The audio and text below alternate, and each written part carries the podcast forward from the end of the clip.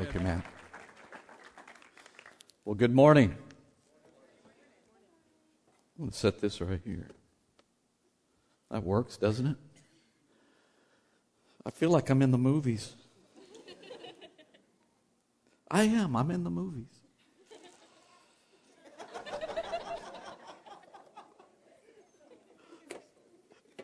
It is great to be here in Newark.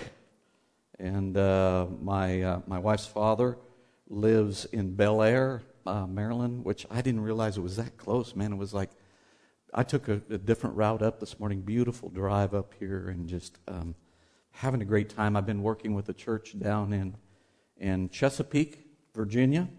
And so I was this close and thought, man, I can't be this close and not come see you guys and uh, make sure you're behaving yourselves and all those types of things. So, um, as Michael said, you know, we met through a mutual friend, and uh, uh, what I do, just to give you a little bit uh, about who the character is standing in front of you, is I've been pastoring for 25 years, and um, a year ago, this last March, the Lord led me to take what I call a faith of leap, and uh, I resigned my position and launched this ministry in which I'm endeavoring to walk out right now, which is I travel all over the United States, speak and do consulting for churches, and um, uh, help church planters and, and all kinds of things like that. So, my the reason for me being here today is I hope that in some way what I share with you today will infuse uh, strength in you, hope in you, courage in you,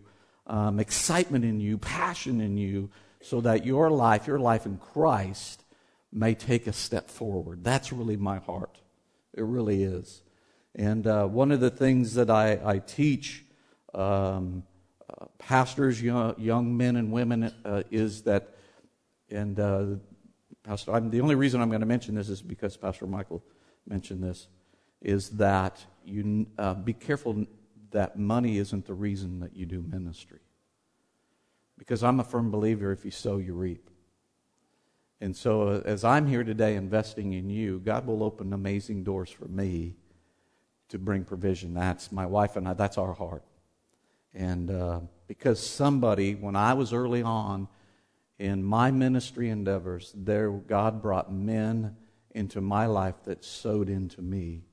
And I stand here today because they were willing, without any stipulations, without any um, capital demands and said, I just want to sow into your life. And that's why I'm here today, because I want to sow into you guys, because I want to see you go to the next level of what it is that God is endeavoring to do here in Newark.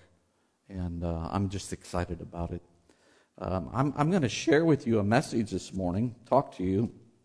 I think it'll springboard really off of the series, the uh, Four Cups series that you just came out of which, uh, as you well know, is a series about God establishing the truths of His life in our lives, that we can walk this life and we can live this life free, that we may advance and grow. And so, this message this morning is, is along those same lines. Um, I want to share it the, the, with you. I'll just give you the title of it.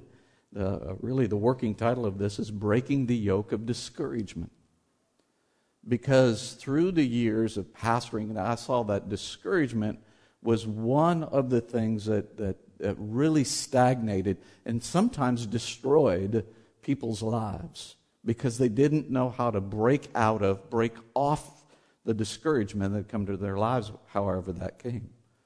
And so I'm going to start with a couple questions. Seems like, uh, in some manners, asking these questions in a in a Christian setting is almost, you know, taboo. But nevertheless, um, I'll explain to you why I'm asking these questions in a little bit. Have you prepared yourself for discouragement? Sounds kind of out of balance, doesn't it? But the Bible, as we see in a moment, we will see in a moment, scriptures talks to us about preparing for those types of things. Here's the other question. So the question is, have you prepared yourself for discouragement?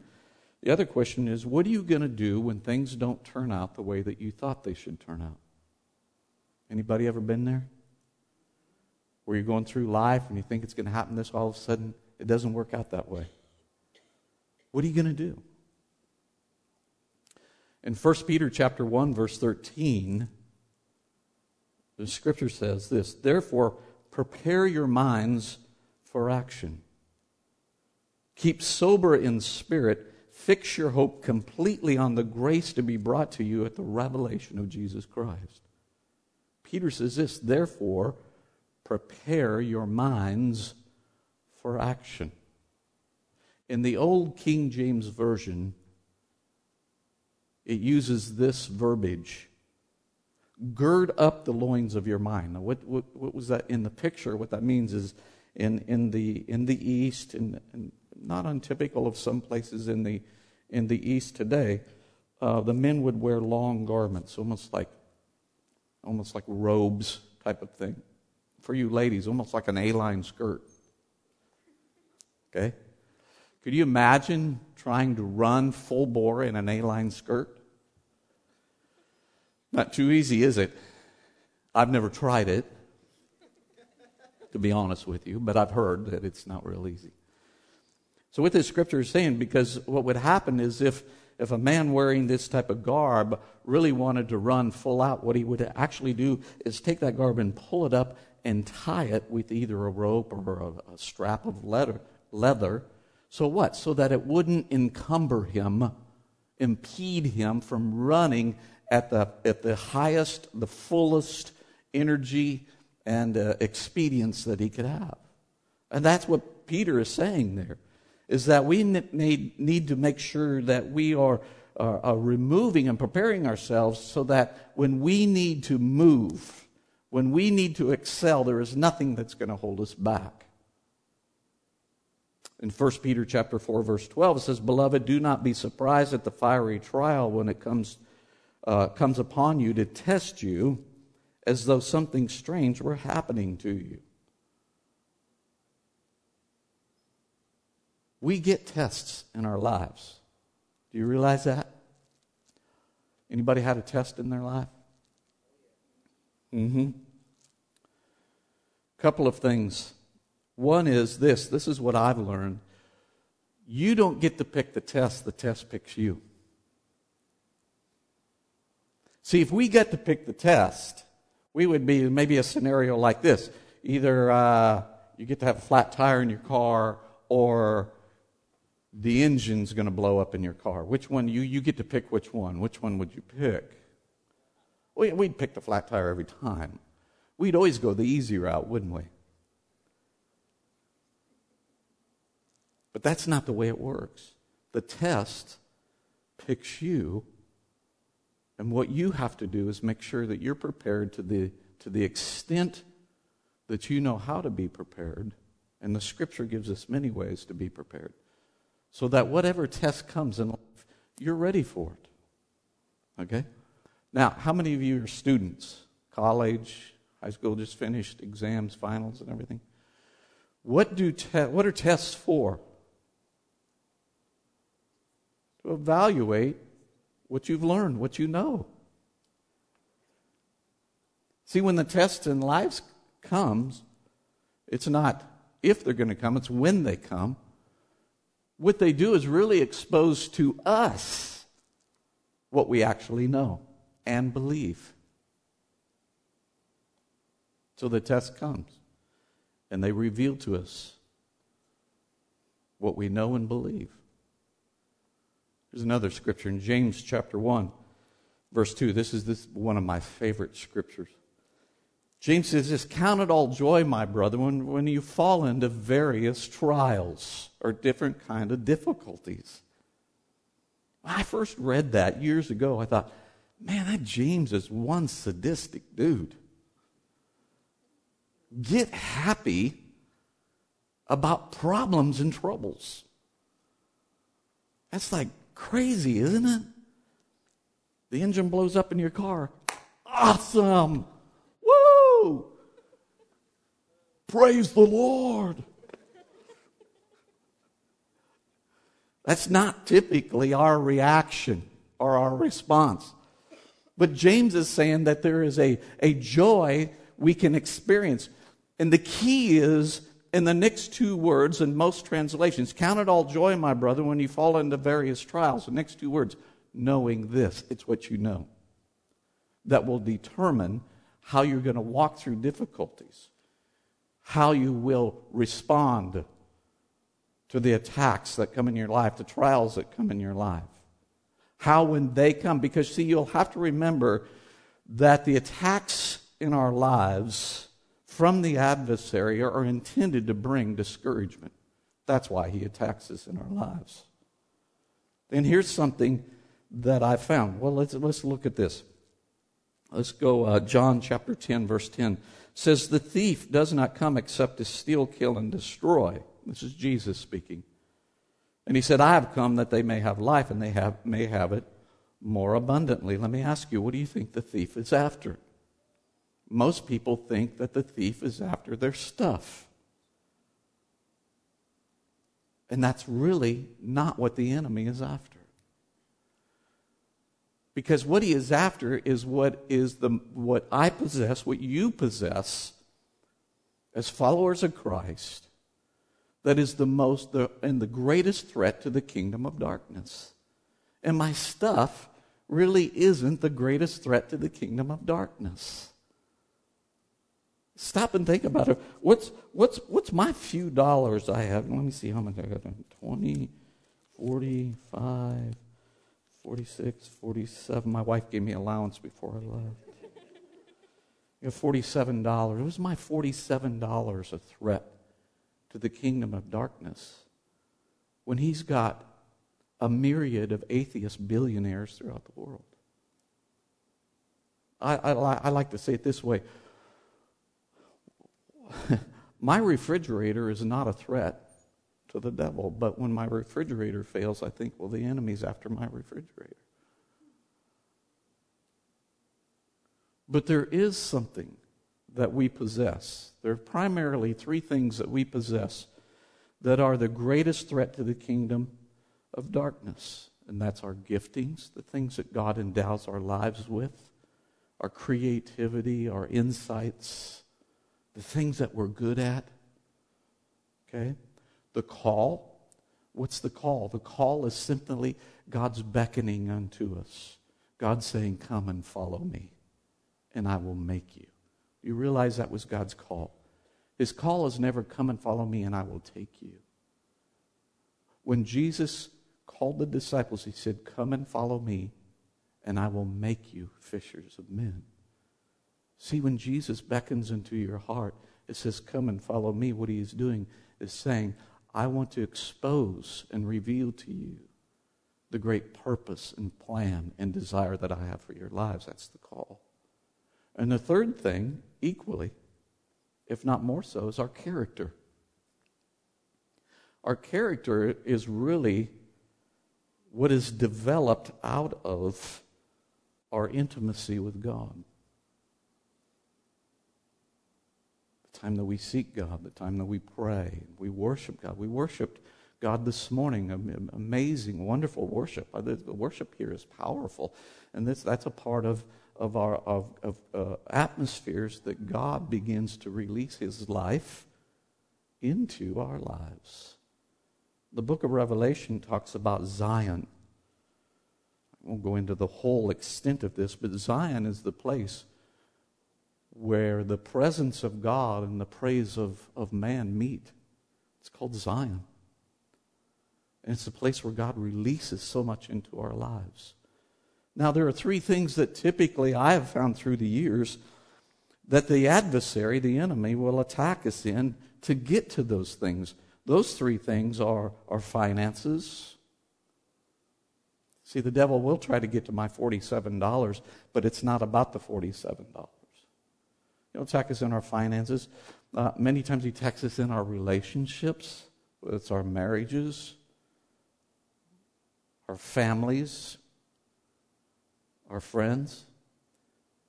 And the third thing that where he typically attacks us is in our, our body, our health.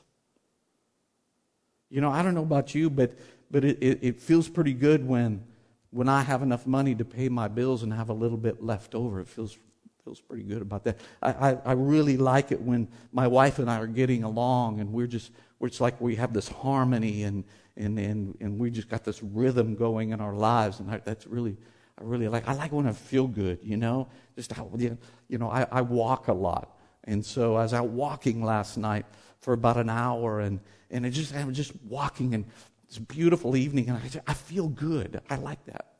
But what happens when all of a sudden something happens and I, I have more month than I have paycheck? When all of a sudden my wife and I are in strife. We aren't getting along. Kids are crazy. In laws show up and staying for four weeks.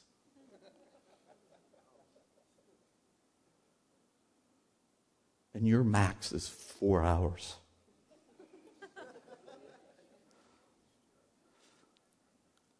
Well, that's good preaching right there.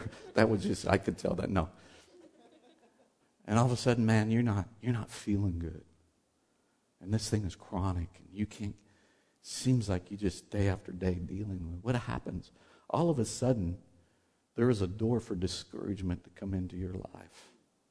And what are you going to do? What do you know? See, if you know these things, when all of a sudden you start getting attacked in one of these areas, you know that really what the enemy's after, so you know what you're going to do. You know how to respond.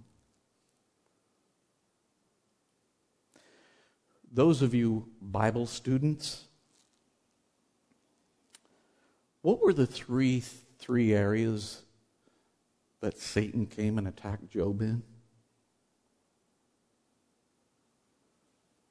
His finances, came and wiped out all of his herds, his fields.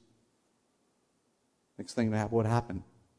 The whirlwind came and killed all of his kids. Third thing, what happened? He was struck with the infirmity in his body. And what was, what was the adversary? What was, what was Satan really after? Well, we find it in Job chapter 2, verse 9. Job's wife said, Do you still hold fast to your what? Integrity? Curse God and die. His character. See, he was after his character. And that's what the enemy's after in your life. He's after your godly character, who you are, what makes up who you are, and tries to use that to bring discouragement. And if the enemy can bring discouragement into your life, and if you don't know how to break off that discouragement, it becomes a doorway to depression. I'm, I'm firmly convinced of this that the devil really doesn't mind us. The enemy really doesn't mind us being Christ followers. He just doesn't want us being effective and fruitful Christ followers. I think one of the greatest dangers on the earth today is uh, mediocrity and apathy in Christianity.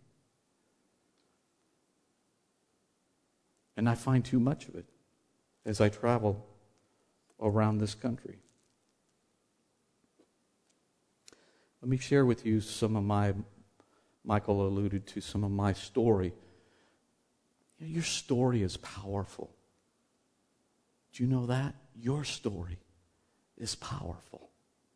See, people may not like your story, but they can't deny you of your story because it's what you've lived.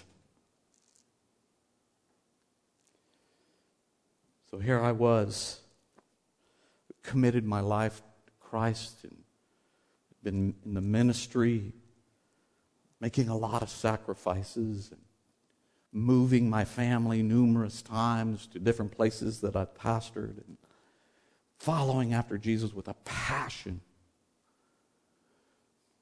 And um, four years ago, it was on a Thursday night.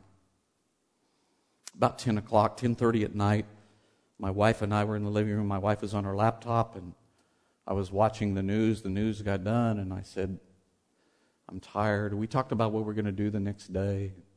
I said, I'm going to go on up to bed. She said, I'm going to finish here what I'm doing on the laptop and, and then I'll be up. I said, okay. So I went up, got ready, went to bed. About 40 minutes later, I heard our dog barking. I won't go into all the details.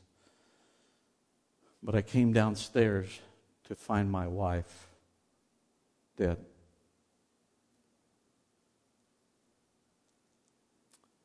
No clue, no indications. This was a woman that worked out an hour and a half a day at the gym, ate, very conscious about what she ate. 40 minutes can change your whole world. You never know. See, that was the test that came to me. I didn't pick that test, believe me. I would have never picked that test. But it came to me. I want to tell you the days and the weeks and the months after that were some of the darkest, darkest days I have ever lived. I began to lose hope and purpose, understanding. The thing that scared me the most was I couldn't hear the voice of God because my emotions were screaming so loud.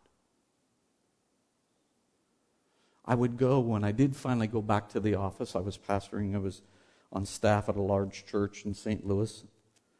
And uh, when I started going back to the office, I would come home from the office and I would sit in the dark. No lights on, nothing on. sit in the dark and cry. I did that for weeks. Until one night I realized something. Mike, you're moving into depression. And I would cry out. God, what am I supposed to do? Where am I supposed to go? I had thoughts like this I'm just going to sell everything. I'll move to Omaha. Omaha, Nebraska is where my kids live, my grandkids live. I'll just move there and I'll, I don't care, I'll, I'll sling Slurpees at the 7 Eleven. I don't know. I, don't, I, I didn't really care.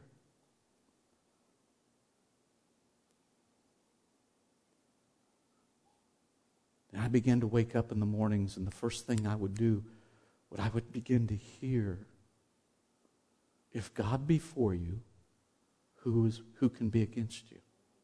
It's Romans 8.31. And it was almost like it was a still small voice. It's almost like it was this, this minuscule whisper, but it was whispering to my soul. If God be for you, who can be against you? And I held on to that with every ounce of strength that I could muster up. I held on to that. And a few weeks later, I was praying one night because I thought, you know, I did, what I did know to do, and there again, it's what you know. I would spend my evenings as much as I could beginning to pray rather than sit and cry. I began to pray. And one night the voice of God broke through. And here's what he said I'm not done with you. And I didn't tell you to leave St. Louis. And I thought, at least I have something. I know that. At least I have that. And I held on to that. And I walked out through uh, uh, m- uh, much of that darkness with those things. I know that God's for me, and nothing, not even the death of my wife of 33 years, can come against God's desire and God's will for my life. I know this. I know I'm not supposed to leave. I know those things. And, that, and with that, I began to walk out my journey.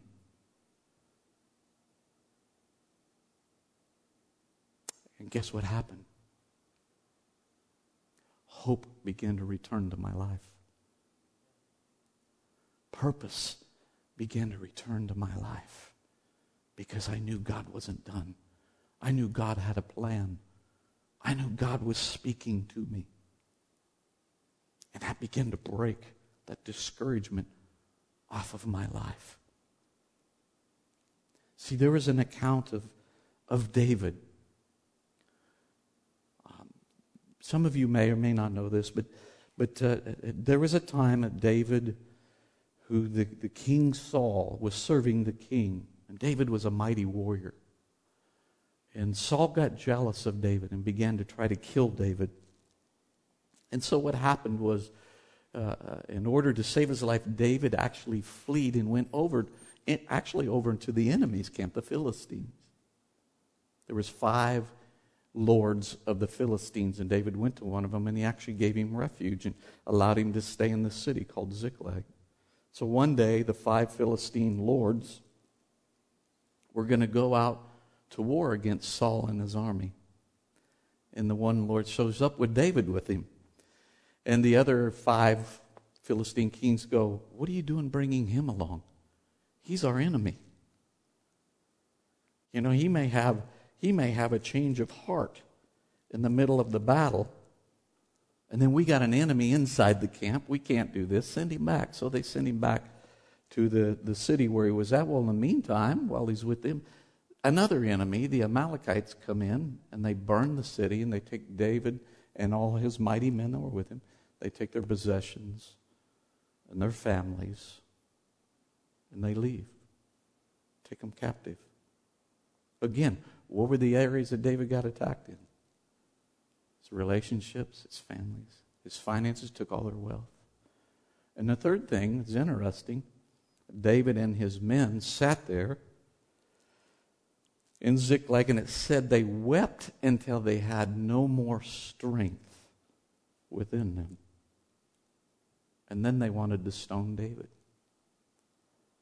See, the great philosopher Vince Lombardi said this Fatigue creates cowards. See, if the enemy can keep taking, get you wore down, get you fatigued, physically, mentally, spiritually, get you beat down, whatever, then he, he knows that then you'll begin to compromise. Because that's really what fatigue does. We quit doing what we know we need to do.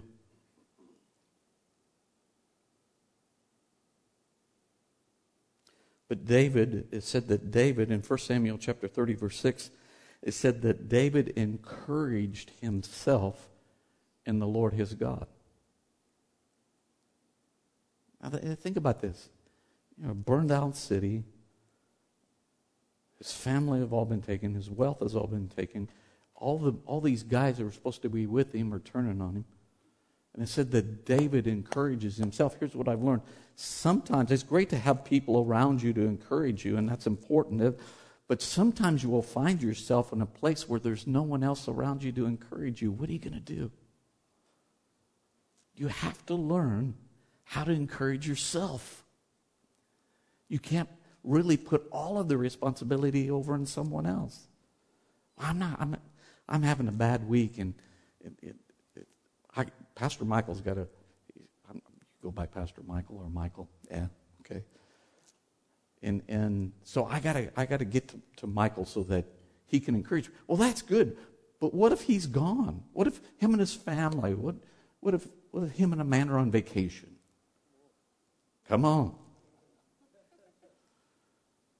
All of a sudden, there's nobody there. What are you going to do? Say, well, I'll stay depressed and discouraged until they get back. They're going to be gone for two weeks, but no. What you do is you learn how to break out of this yourself. Several things that, that I know about David. One was David was what? A psalmist. He was a worshiper. See, what I've learned is when you're in these difficult times, to however you know how, begin to worship God. That doesn't mean you have to be up here with a microphone.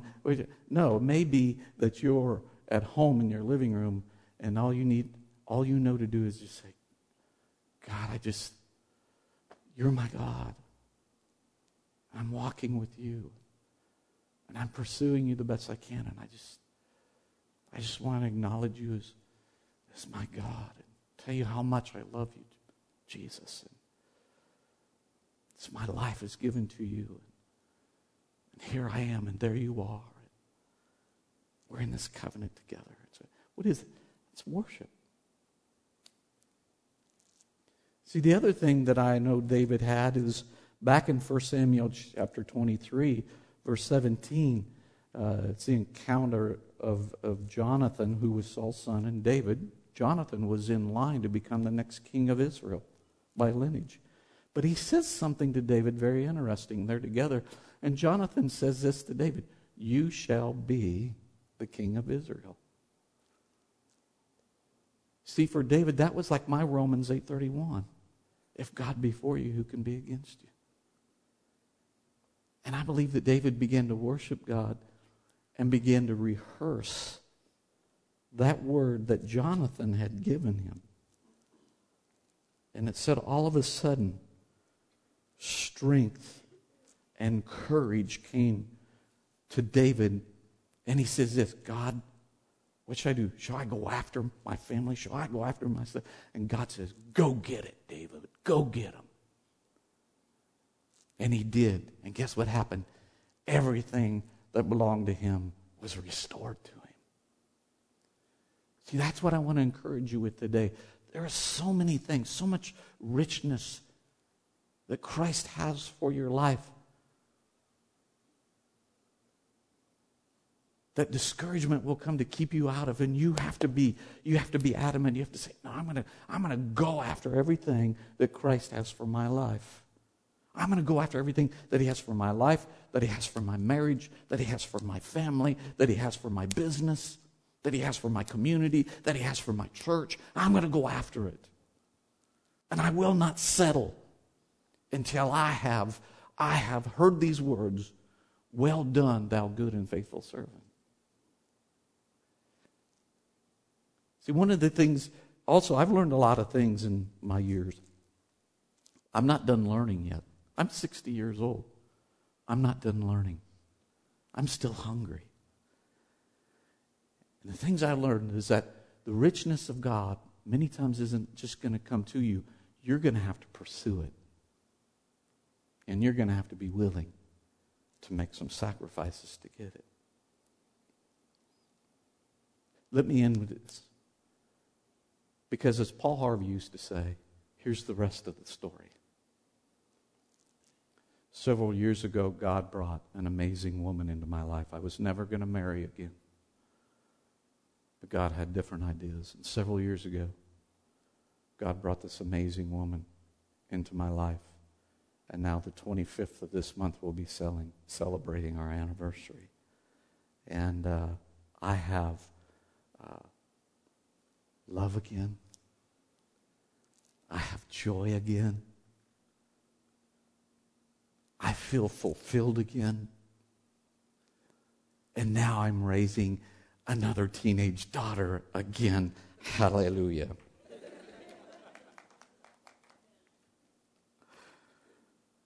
So why don't, why don't you all stand with me? You've been sitting for a little bit. I'll just have you stand with me.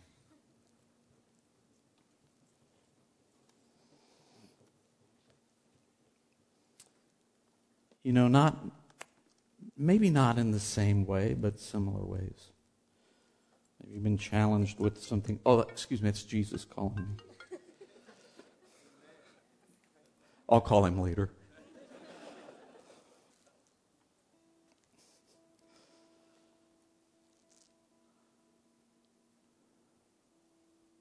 Maybe your story isn't the same as my story. Maybe your circumstance wasn't the same of what my circumstance is, but nevertheless, it's, it's as vital, it's as real, as maybe as impacting and dire as mine was. Maybe you're here today and you're just checking things out. You're just checking this church out. You're even maybe checking Christianity out. This all about following Christ? And what's maybe your question is really what's life all about? Now, let me ask you this Are you satisfied with where your life's at? I don't know about you, but before coming to Christ, my life was pretty empty, and I tried to fill it with drugs and alcohol and all of that stuff, and just kept coming up empty. Are you desperate enough to make a change? Are you passionate enough about your life to make a change? Because that's really what Christ is endeavoring to do is to bring change to all of our lives, to give us new beginnings, a new start. For me, it was like, um, it's like this. How many of you remember the Etch a Sketches? You all remember those? You get on there and you draw with the little things, you know. It's like I said to a crowd the other day, you know, about cassettes. Well, half the crowd didn't even know what a cassette was because they were all under 30. I said, go to the antique mall, they'll have them there. That's a sketch. It's like this.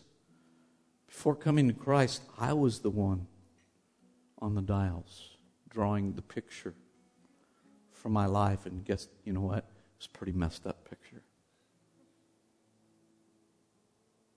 And then I had an encounter. Similar, similar opportunity as you're having here today. And I was desperate enough to say yes to Christ. You know what he did? He took that etch a sketch and he went like this, called my life. And he said, Now, let me start drawing the picture for your life. Because I have a beautiful portrait called your life if you let me, I'll begin to draw it out and I'll begin to lead you into what I'm drawing. If you're here this morning, you're hearing my voice.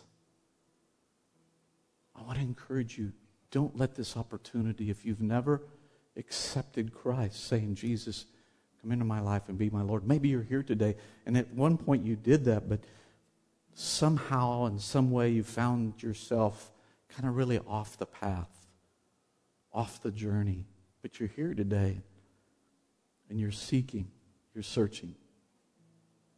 This is for you today, too. Today's the day to get back on the path, begin the journey. So, with every head bowed, every eye closed, no one looking around. If you're here today and you say, That's Mike, that's me. I need my etch a, etch a sketch shaken and a new picture drawn. If that's you today, I want you to just simply lift up your hand. I'm not going to call anyone forward, not going to do anything like that. But if that's you today, just real quickly, just nobody's looking around. Thank you. Let's all pray this prayer together today. I want to I'll give you the words, but you have to put the heart behind it. And so I want everyone out loud to repeat after me Jesus, here's my life. Today, I commit it to you.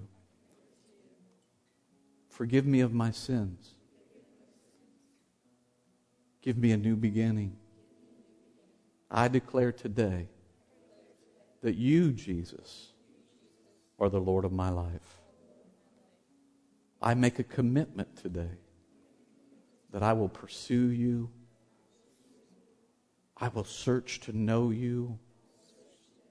And I will passionately give you my life. All the days of my life. In Jesus' name. Amen. Amen. Come on, come on. Let's give to those who have made that commitment today. Amen. Thank you so much for receiving me, for opening your hearts and your lives and allowing me to speak into them in Jesus' name. Pastor Michael.